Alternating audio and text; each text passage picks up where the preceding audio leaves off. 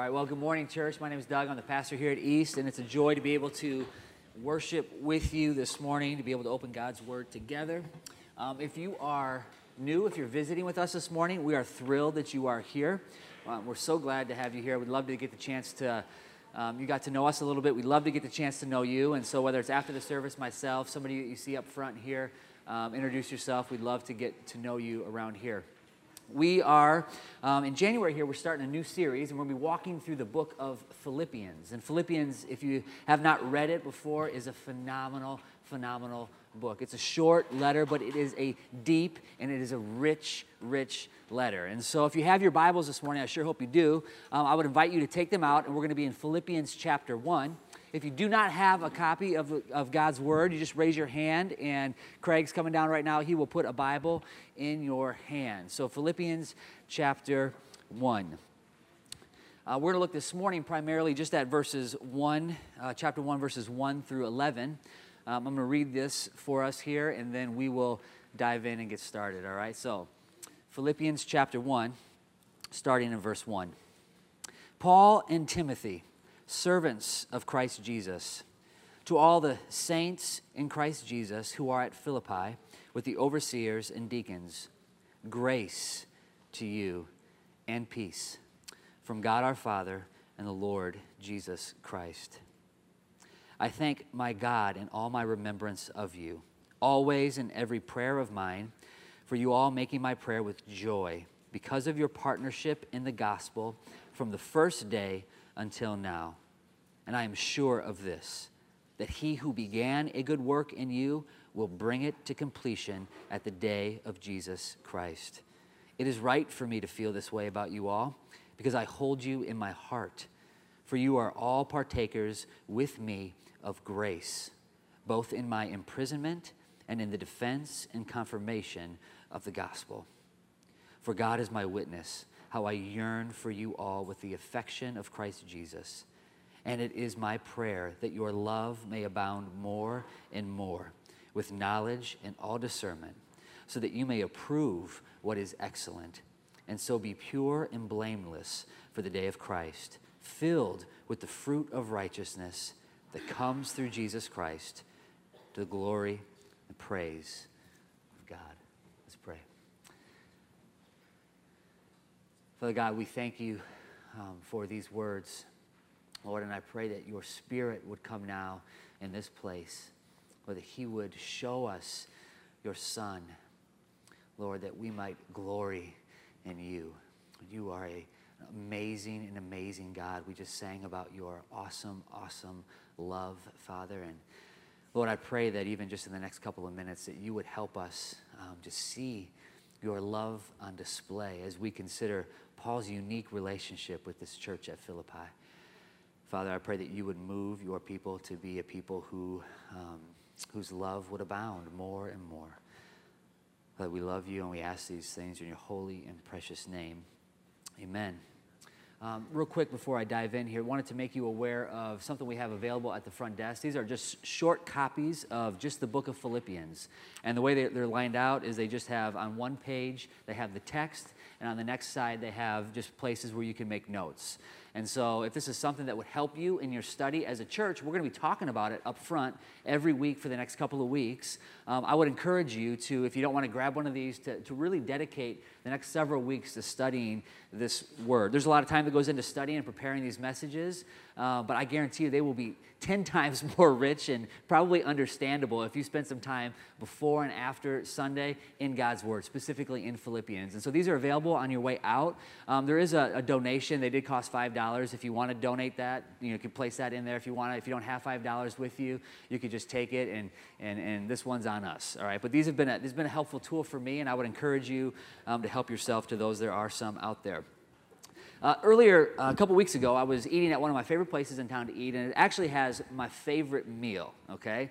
Um, my favorite meal in town is at Bluebird, and it's called, I kind of celebrated just recently because I saw they, they took breakfast and they made it an all day deal. They used to shut it down at like 11, um, at least certain parts of the menu, they shut it down at 11. But my favorite meal there is called Huevos Epstinos. Huevos Totestinos, and it's, it's really, really good, all right? So just give me a moment, all right? They make this green chili with this smoked shredded pork, all right? And they put it over this bed of polenta with a couple of over medium eggs on top and with a, with a nice side of hash browns, and it all just kind of oozes together and it is amazing okay? It's amazing. I was eating there recently with a friend of mine and i have to be careful. I don't order it every time i go there because if i do there would be a lot more of me on this stage okay? Because it is a hearty it is a hearty meal okay? I was eating there with a friend of mine and, and this this particular individual really likes green chili. He really likes green chili and and so he ordered a similar dish and and as we began to eat it you know within a few minutes of eating this meal i looked up across the table at this friend of mine and i, I I noticed that his entire face had burst forth in sweat, all right?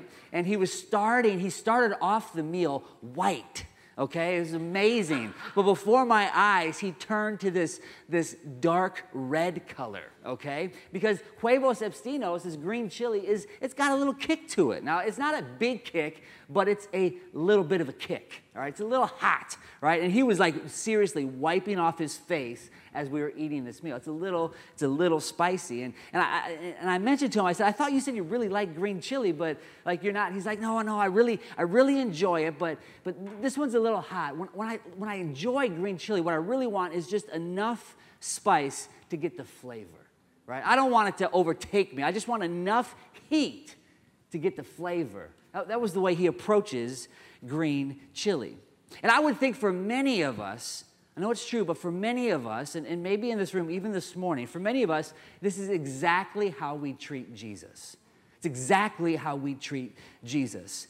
Just give me enough Jesus that I get the idea, right? I get a taste, I get a flavor, the benefits. Give me just enough Jesus that I get a flavor for what it's like to be a Christian. Just enough, not too much, right? And for folks who approach Jesus in this way, they've come to adopt really a tame, domesticated, safe version of Jesus that we don't find in the Bible. Okay? Just enough Jesus. And I think as we consider, we talked a little bit about this last week as we talked about prayer, but as we think about the secular moment that we are in right now, for many of us, it doesn't necessarily tempt us to completely abandon and walk away from our faith. Rather, what it tempts us to do is to squeeze Jesus into the periphery of our life, into the margins of our life. Just enough Jesus to get the basic idea, to get the flavor of what it's like to be a Christian, but not enough Jesus, not too much Jesus, just just enough.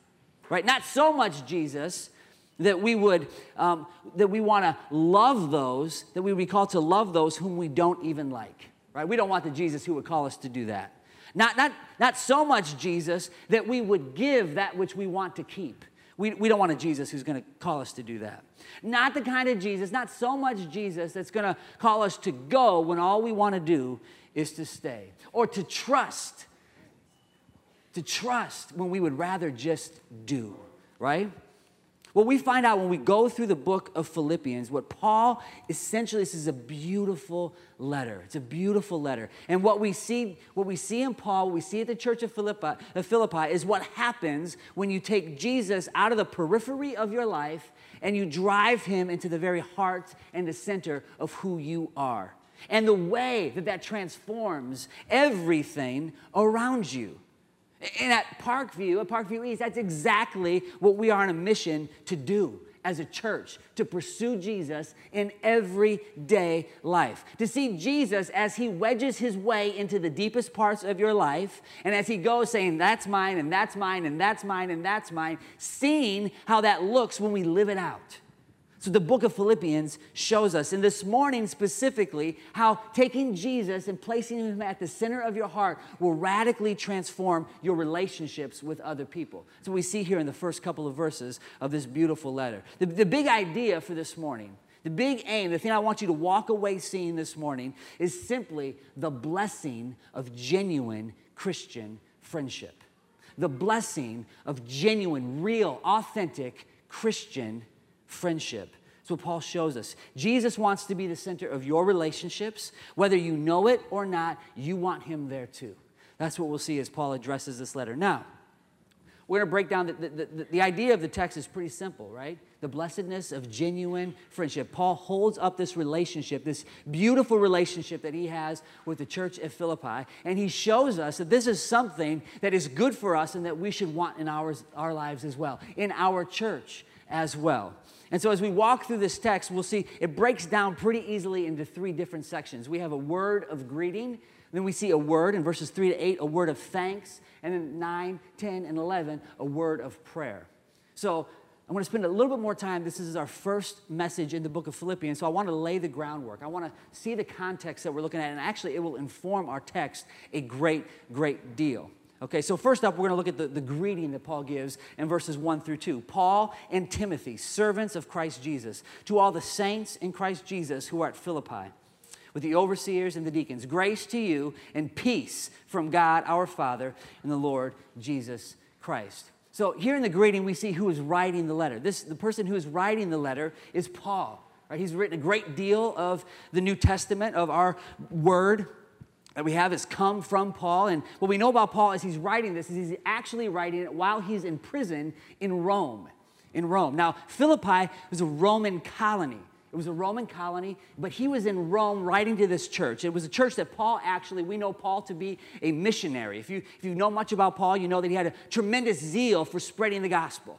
But his, his tactic for spreading the gospel and see it really take over the world, take over the, the ancient Near East, and eventually take over the Roman Empire, take over the entire world, really spread throughout all of the nations, was because his effective way of spreading the gospel was to plant churches. He was a missionary and he was a church planter. And that's exactly what he did in Philippi. One of his journeys to Philippi, he met some believers, and we're going to look at this in a few minutes. He met some believers and he started a church. God started a work, a movement of the gospel there in Philippi. So Paul is writing to these individuals in about 61 AD.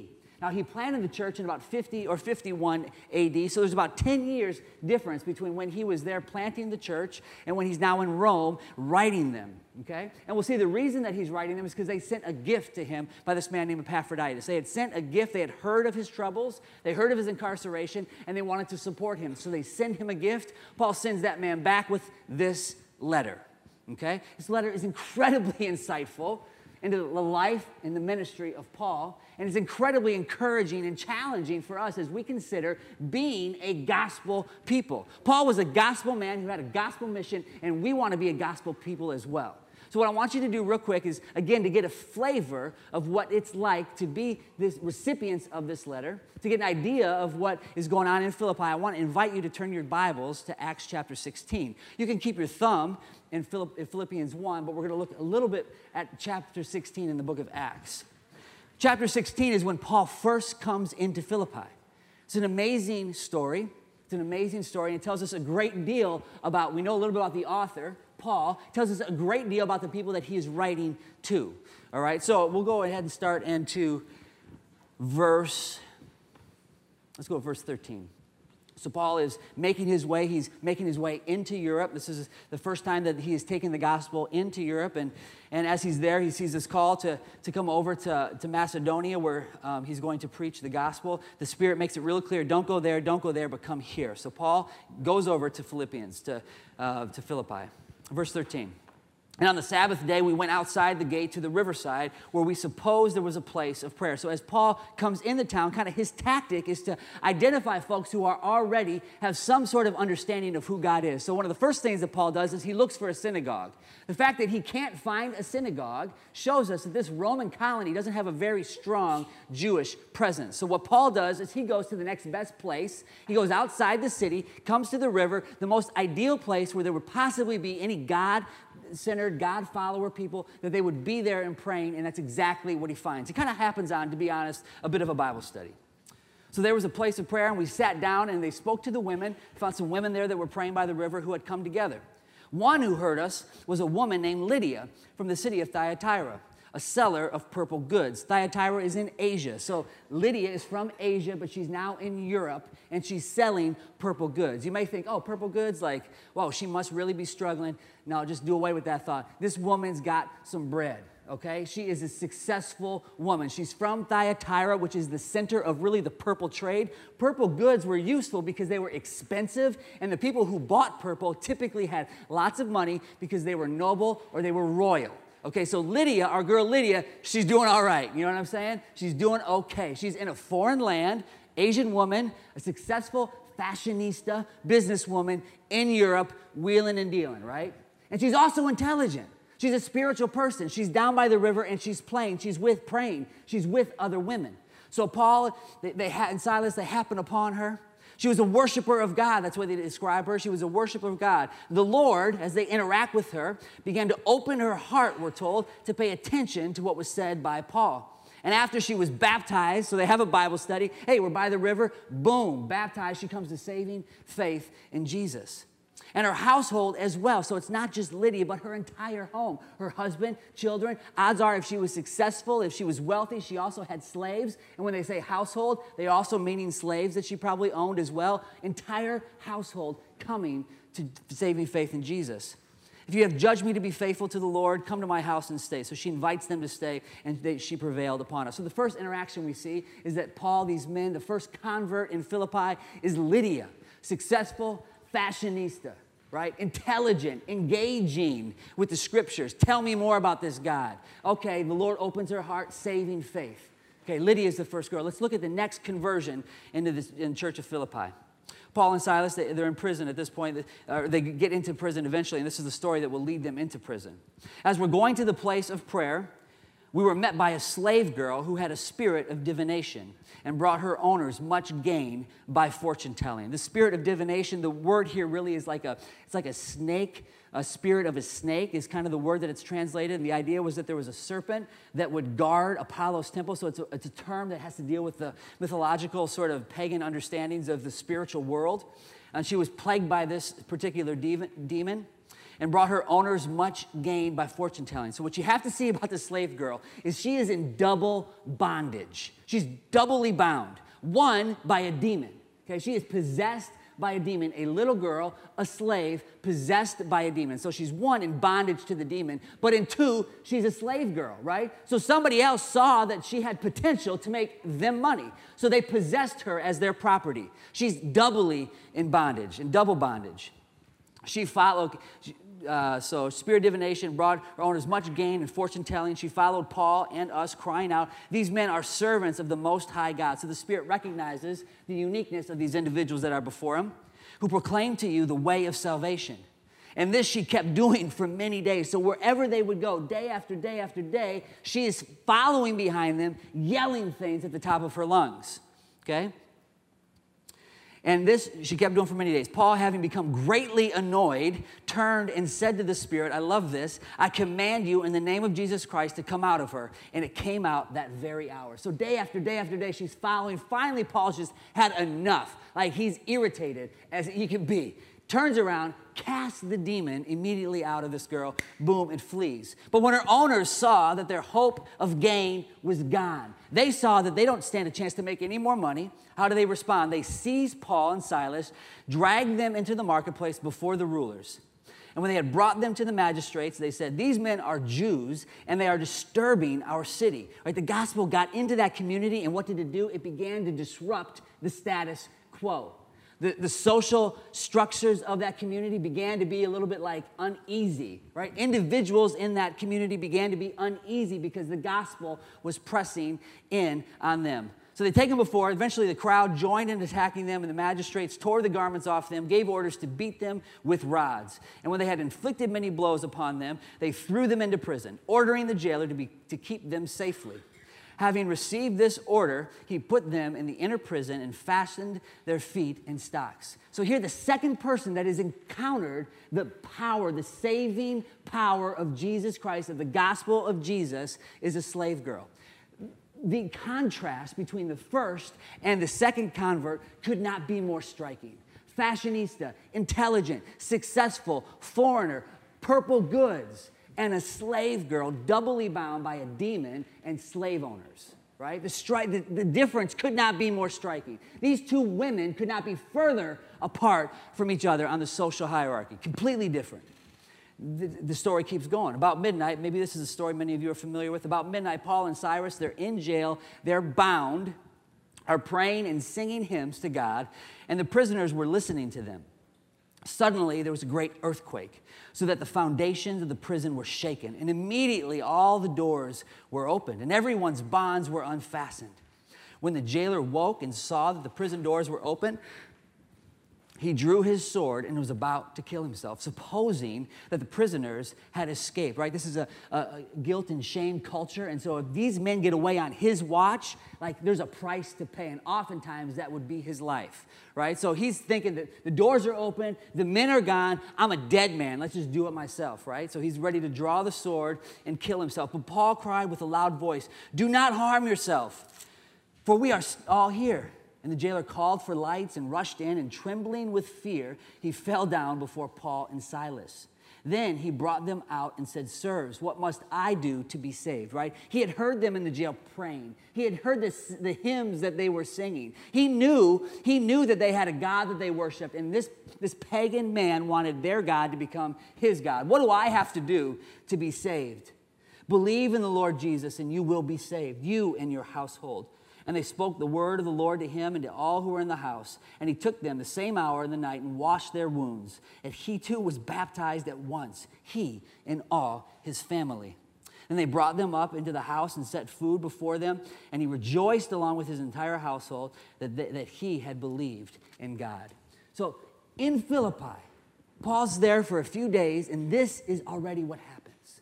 Lydia, fashionista, successful slave girl, demon possessed, liberated, set free by the saving power of Jesus. And the third convert is a pagan Roman official, a man who had not just possibly some wealth, but also a tremendous amount of power in that world.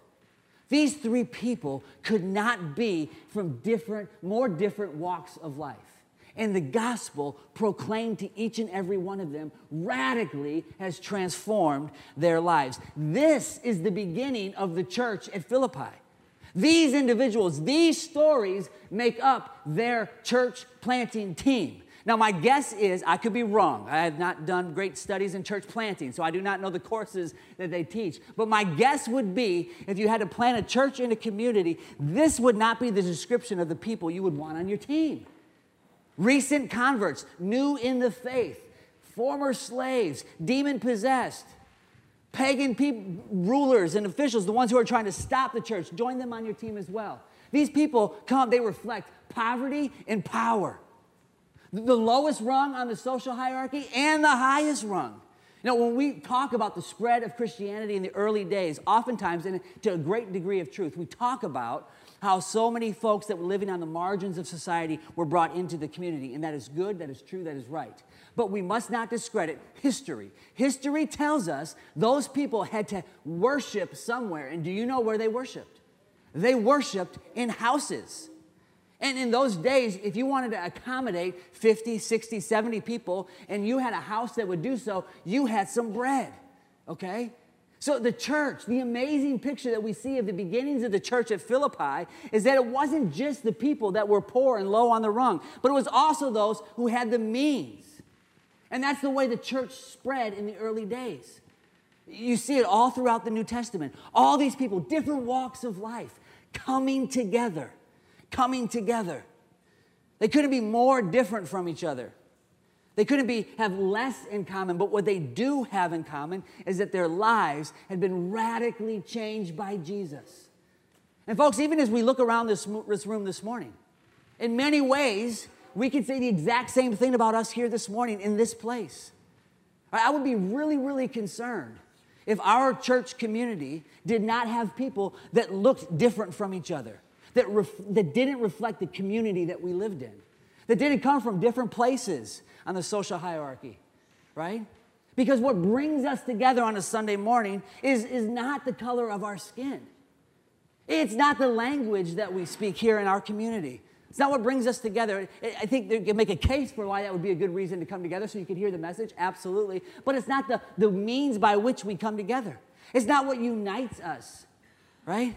Uh, the reason we come together is because the gospel is powerful enough to save every single one of us. It transcends our differences and it makes us one unified people, right? That's the first point. Go back to Philippians chapter 1. I'm going to make the next two a little bit quicker, all right? So, back to Philippians chapter 1, sorry. Next thing we see in verses 3 through 8 is a word of thanks. Let's look at Paul's first words to this beloved community. Look at verse 3. I thank my God. If you have your own copy of the Bible and you are a person who writes in your Bible, I would underline that word thank. I thank my God in my remembrance of you. And notice how he describes his thankfulness always in every prayer of mine for you all, making my prayer with joy. So, Paul, as he begins his letter to the Philippians, he starts off by thanking God. He's thankful for them. And it's not just any kind of thankfulness that Paul has, it is a joyful thankfulness. Right? It's a joyful. The other word I would underline there is he's making his prayer in joy. Underline the word joy. It's a thankful joy. Remember, this brother, our brother Paul, is in prison. Right? He is in Roman prison. And he's giving thanks with joy as he considers his friends at Philippi. He's fearing for his life, potentially. He's kept from his friends and his family. He's all alone. And he is thankful with joy as he considers his friends. This is a unique relationship he has with this church, right? A tremendously unique. If he can be in jail, fearing for his life, and as he thinks about his friends who are far away, the feelings that well up inside of him are thankfulness and joy. It shows us that this friendship, this partnership that Paul has with this church is special. And as I think about it, what I think is it's exactly what I want to feel when I think of you.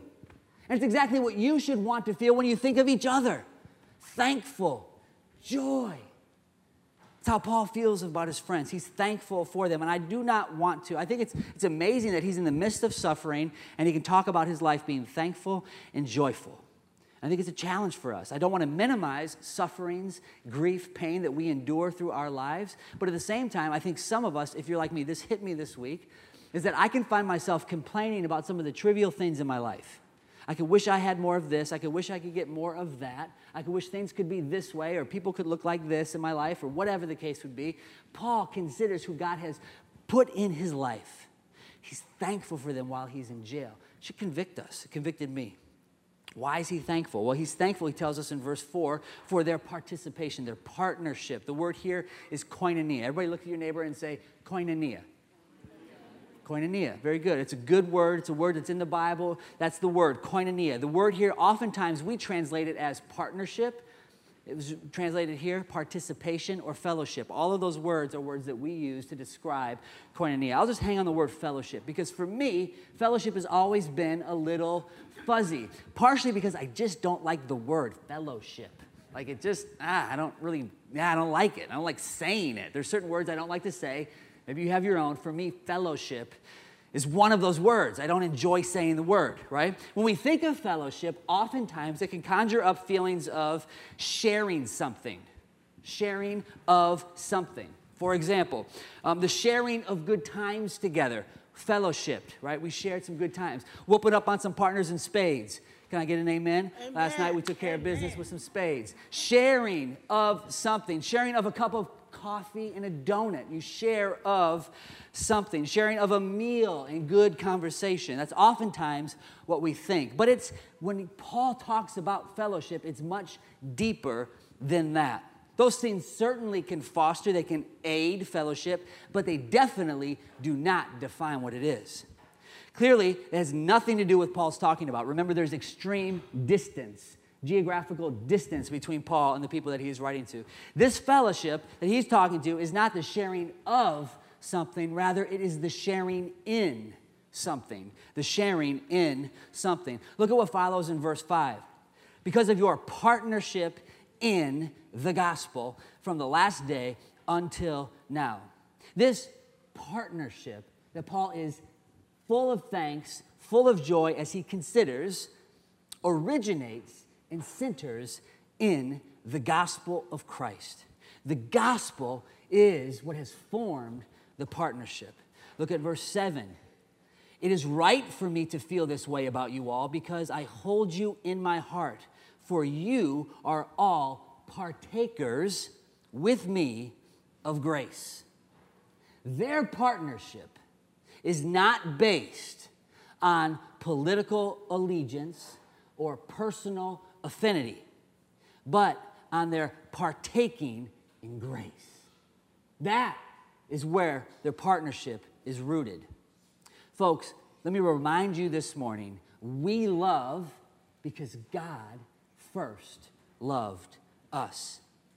And the Bible tells us, we know from history, the way He shows us that love, His grace, is in that while we were sinners, Christ died for us.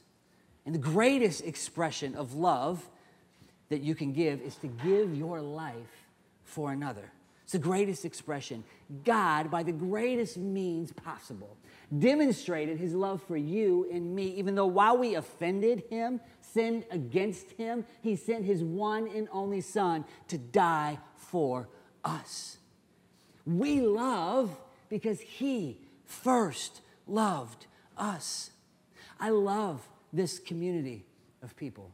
I love the fact what brings us together is that we have a great, great God who spared no expense to bring us, to bring you and me into his family, to adopt us as his children, as his sons, and as his daughters. This is the invitation. If you're, if you're here this morning and you're not a Christian, you know, maybe you look around and think, I don't know if I want to be a part of these people. I'm going to tell you right now, okay? Everybody thought that at some point until they encountered the saving love of God. And then we recognize, check it out, we're all sinners. What Paul shares with the Philippians, sometimes Paul seems like a spiritual superhero. Like I could never be like that guy. But um, the truth is, every single one of us can be defined as sinners in desperate need of God's saving grace. He's not concerned with what, as you pull up a seat next to the table, around the table next to a brother and a sister, he's not asking you a question what, what do you have to bring to this family? What do you have to contribute? That's not what he's doing. He, he, if, he, if you ask that question, what business do you have being a part of God's family? The only answer is none. The only reason why I'm here is because of what He did, not what I can do. There are partakers of grace this partnership that they are, the beloved community that they are a part of, is the work of God, not their own work. That's what their partnership is. He's so thankful, joyful thanks. He's so thankful for it. But why is he so thankful for them specifically? He tells us a few reasons. First is the advance of the gospel. We'll see throughout the book of Philippians that what Paul wants to see happen is this gospel message to explode throughout the world for, for, for sinners to become saved. That's what he wants. He wants the gospel to advance. This comes directly from our understanding of this word partnership. The New Testament understanding of the word koinonia, say that word again, go. Koinonia. Our understanding of this word is actually tied to financial matters. For example, Romans 15 26, Christians from Macedonia send money to aid the poor in Jerusalem. When they do that, they're entering into a partnership. There's a financial means by which they enter in together. That's how the word is often used in the New Testament. Genuine fellowship is self sacrificing conformity to the gospel. It is what happens when you take Jesus, who is the absolute source of life, place him directly in your center, the center of your life, and share, allow him to be the center, not just of your life, but the relationships around you. This partnership exists by and for the advance of the gospel. We see this throughout the letter. Paul's burden for the gospel to spread. So, the first reason I think he's thankful for the partnership is because their partnership allows more people to hear about Jesus. It allows the gospel to go forward okay? Second reason why I think he's thankful for them, especially if you look in verse 6, and I'm sure of this, that he who began a good work in you will bring it to completion at the day of Jesus Christ. I think the second reason why he's thankful is because he's, re- he's reminding them of this wonderful truth. Gonna, you can write this down, I'll make the connection that they are not alone. That they are not alone. Now, I'm sure Paul most likely realizes that his imprisonment could be discouraging for this young church, right? He planted, he is their spiritual father in many ways. To get news that their spiritual father was in jail could instantly bring discouragement, fear into the church. Wait, Paul's in jail? in Rome, we're, we're a Roman colony. What could happen to us? They, they could be terrified. And what Paul is reminding them is that their spiritual endurance is not dependent on Paul's presence, right? Paul can come and Paul can go, as he does in Philippi. It's not Paul that will keep them, it is God. To me, this is amazing news. It should be to you as well. Uh, if you study history, individual after individual after individual, you see of men and women in history is that they will, if you put your hopes on those people, they will fail you at some time in your life, in their life. They are not perfect. Just pick one historical figure. Study their life, and you will see flaw after flaw after flaw. Even the greatest men, the greatest women who have walked on this earth, sinners. And if you put your hope and, and your your hope of being a spiritually mature Christian on the shoulders of another godly man or a godly woman, you won't get there. Okay? Now, for me, the reason why this is especially relevant is if you, I don't know if you're on Twitter or whatever, but maybe you've heard of the hashtag X I don't even know how to say it, evangelical maybe, people who have been identified as evangelicals who have left the evangelical denomination as they've seen, I mean, for a host of different reasons, right? Some that I think are ridiculous and some that, that are understandable, okay? But a lot of this comes from what I've seen as I've paid attention to some of the conversation is that they've seen there's been a number of pastors in our country that led have led great just I've just heard of two recently I had no idea of who are strong radio ministries, many, many books, conferences, huge churches, and they've had moral failings in their life. And oftentimes the response, now that's not what's happening here in Paul. That's not why he's in jail. He's in jail because he's preaching Jesus, okay? That's why he's in jail. So Paul is not morally failing them, okay? But if you put your hopes and trust on somebody, anybody, and, and then you see them fall away, you see them broken down, or maybe they just move away and you can be discouraged. Don't be, because the God who started a work in you is the God who will bring it to completion, right? It's exactly what Paul is telling them here. Your spiritual growth is not dependent. God uses godly men and women in our lives. Absolutely, yes and amen. Okay? But if you're if the if you think about the person who's had the most significant influence in your life, and if God removes that individual from your life, geographically, for whatever reason, will you still be standing? Will you still be standing? Your answer should be yes, because God's the one who completes the work in me, not that person. Okay? So Paul's encouraging them. They are not alone. God is with them. What he started, he will finish. Second thing I think he's thankful for is that he's, he's not alone. He is not alone. They are with him. For you are all partakers with me of grace but in my imprisonment, both in my imprisonment and in the defense and confirmation of the gospel. Even through their distance, the very thought of these dear friends of his is enough to encourage our brother's heart. Look at how he talks about them in verse 8. How I yearn for you all with the affection of Christ Jesus. Quick point Paul does not hold these friends close to his heart because of what they can do for him okay? Paul does not, and I want to make this clear, especially for some, some folks who maybe have, have been in ministry for a while, their usefulness to Paul is not necessarily strictly tied to their utility for him how they can advance the gospel. Oftentimes in the missional movement, we put so much of a focus on getting the gospel out, on expanding and growing ministry, that we lose heart, we lose sight of the fact that the reason we're in community is because of God's love, and the reason that we are friends is not just what we can do for one another, but because of who we are. Okay? Paul see these, sees his friends in Philippians. He yearns for them, the affection of Christ. He holds them in his heart, not because of what they can do for him, but because simply of who they are. Okay? And this is what gospel centered friendship looks like.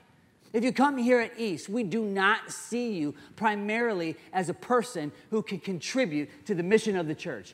Are you that? Should you be that? Yes. But that's not primarily how we see you. It's not primarily how Jesus sees you.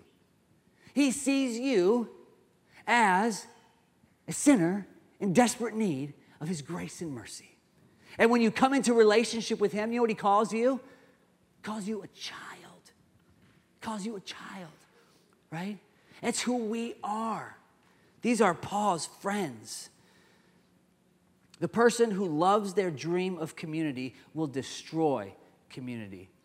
But the person who loves those around them will create community. Folks, I don't know if you've noticed, but we don't get to pick and choose who comes to church with us. Okay? This, like look around right now, this is our community. And if you tie your mind and your hopes to a future idea of what this community could be, you will never, never appreciate the blessing of what this community is. That's what Dietrich Bonhoeffer says in one of his great, one of the greater books that I've read is on this subject, Life Together. Third and final point, just to wrap it up, is a word of prayer. We see this in verses 9 through 11 his prayer for them. He, he gives thanks for them, and he, he closes by praying for them. And this is, a, this is a typical way that Paul will write the beginning of his epistles prayers and thanksgivings. What's really unique about the book of Philippi, Philippians is that when Paul, throughout the letter, what he's not doing, which he does in other books, he's not doing here, is he's not addressing big doctrinal differences, correcting heretical ideas that have infiltrated the church. He's not doing that. I think he's protecting that by encouraging them with some doctrine, but he's not, cor- he's not correcting anything that's wrong in the church doctrinally. And he's also not addressing any moral failings that is happening, that's happening in the church. This is a love letter from Paul to his friends at Philippi. He's writing them because he loves them. And so he, he prays for them. Just look at it real quick. Love, his prayers that love would abound more and more with knowledge and discernment. He prays for a deep, deep love. Now, to be clear, their love is already one that we should try to imitate. It's a deep, special love. Paul is not satisfied with it. He wants their love for each other to grow. The early pagan world was amazed by many things of the Christian movement. They had questions. Taking a church history class right now, and you read some of the ancient texts that people wrote as they gave a defense, as they asked questions of the faith and, faith and gave a defense to the faith. And oftentimes, the question that keeps coming up is first of all, what is this Christianity, right? So just tell us what it is. We don't understand it. It seems weird. You know, eat my flesh, drink my blood. What is going on? But the other question that comes up over and over and over again is how do you people love each other? How do you love each other? This love that you have, women were on the margins of society and they've been brought in to this beloved community, right? The pagan world looks at that and says, What is happening? What is going on? The Christian love in the early church and in, in our lives today is the greatest apologetic that we can give for our faith that what we believe is legit. If we don't love each other well, people will look at what we believe and they'll say, Ha, it's hooey, forget about it. It ain't real, okay? But when we love each other in a supernatural way, people will start to lean in, ask questions, give me an explanation, okay? So he wants their love to continue to grow. But he's not done praying. Why does he want their love to grow? So that. If I were you, I would underline, circle, whatever you got to do, so that. He wants their love to grow, to abound more and more with knowledge and discernment, so that they would approve what is excellent and so be pure and blameless for the day of Christ, filled with the fruit of righteousness that comes through Jesus Christ. Folks, he wants them to grow in their deep love. Why? So that they can become spiritually mature. Deep, deep Christian, genuine Christian friendship leads to spiritual maturity. That's his prayer. He recognizes that for them to grow and to become who God has made them to be, that they have to grow in their love for one another. They have to do it. A couple years ago, my wife and I were uh, kids, took the kids out to visit her brother on the, on the West Coast. And Jesse Bradley, maybe many of you uh, were here when Jesse Bradley's one of the pastors. He, at that time, was living um, just north of the Bay Area. And so we connected, went to his church, worshiped with him and his family. And it was an awesome time. And then we went and got some In-N-Out, which was tasty, very tasty In-N-Out. If you haven't had that, I would recommend it when you're out there. And then we went to one of the redwood forests that was close by. Okay? I don't know if any of you have ever seen or been to a redwood forest and seen these redwood trees. They are a sight to see. They're amazing, right? They grow hundreds, 250 feet tall. Some of them are 40 feet around. Many of them are several hundred years old. They are a truly magnificent sight. But if you're there, you'll notice that they grow in groves. They grow in groves, okay? And the reason they grow in groves is because their roots don't sink deep down in the soil like a tree would around here. Instead, their roots go about five feet below and they spread out and they intertwine with each other. And, and they feed off of one another. And as a result, they form one of the most majestic forests that your eyes can lay hold of, right? No connectedness, no growth. The same can be said for the church. If we are not connected, if our lives are not like the roots of a redwood tree, intertwined with one another, there will be limited growth. There will be limited growth. So, as you think about the distance, the spiritual distance between where you are now and where you want to be spiritually, an important, important, important ingredient in your formula to get there is going to be be connected with other brothers and sisters. I think it was a community group a couple months ago. I think it was Nate mentioned this. We were talking about what is community. And as we talked and had some different ideas about community group, what Nate said was revolutionary. It was awesome. He said, It sounds a lot like friendship. It's like, absolutely. I think sometimes, and I want to just apologize for this, I think sometimes as a church, we can overthink things. We can be guilty of overthinking. Christian community, it's got to, and yeah, there's some definite things that it needs to have, right? But genuine Christian friendship is a blessing, whether you know it or not, that you need. And to have it, what Christ calls us to do is to take Him, who often is on the periphery of our lives, and bring Him into the center of our heart, the center of our life, and the center of our relationships. So, just in closing, practical things, real quick. How do we do this? I just follow, I'll just follow Paul's formula, okay? I think the first thing is to connect. He was connected with Philippi, Philippi. We see this in the greeting. Connect with folks here. Do you know people? Take some time as you're putting up chairs after service, as you're out in the lobby, connect with folks. If you've already done that and you say, hey, I want to be connected with a deeper, intentional group of friends, we would love that. We have groups that meet throughout the week that are in each other's lives, that are playing board games, that are serving together throughout the week. I want to invite you into that. If you're not a part of that, you're missing out, okay? Ed has something starting next, it's wrong in the bulletin, it's the 19th. Just some men coming together Saturday mornings. The time is 7 o'clock, 7 o'clock here. here. Yeah. You want to meet guys? 7 o'clock Saturday mornings. That's going to start up next week. Get connected. Second thing is, I would say, what's that? Did you say something? I'm sorry. Okay. Second thing is, thank God. Follow Paul's example. Look around this room. Who are you thankful for? Who are you thankful for? Thank God. We did prayer cards last week. You write somebody's name, some prayer bullets.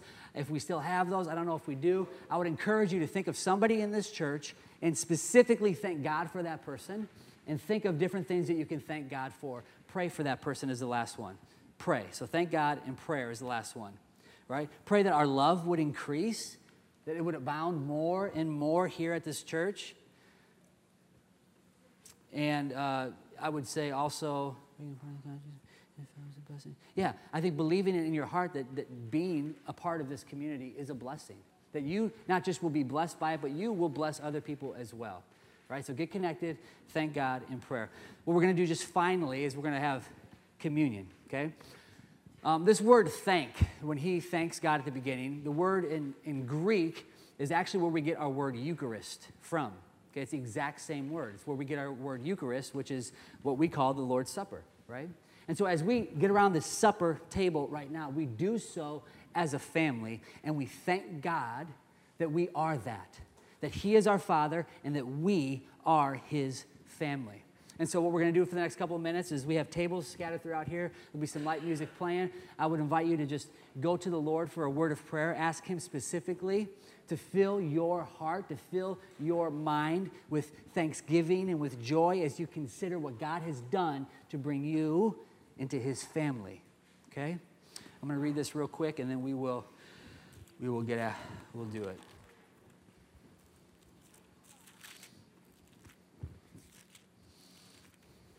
Okay.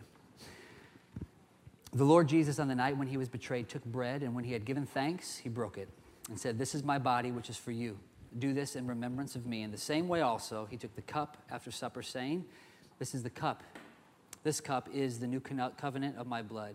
Do this as often as you drink it in remembrance of me. Let me pray. Father God, as we gather around your table right now, Lord, and as we take of the cup and as we drink, eat of the bread, Lord, we are reminded that we do so as a family. Lord, and we, we thank you uh, by the sacrificial, supernatural way by which you have brought us into your family. Lord, we are humbled by it. Lord, I pray that you would use this time for us in, in deep down inside of our hearts, Lord, to f- be filled with thanksgiving and love, Father. We ask these things in your name. Amen.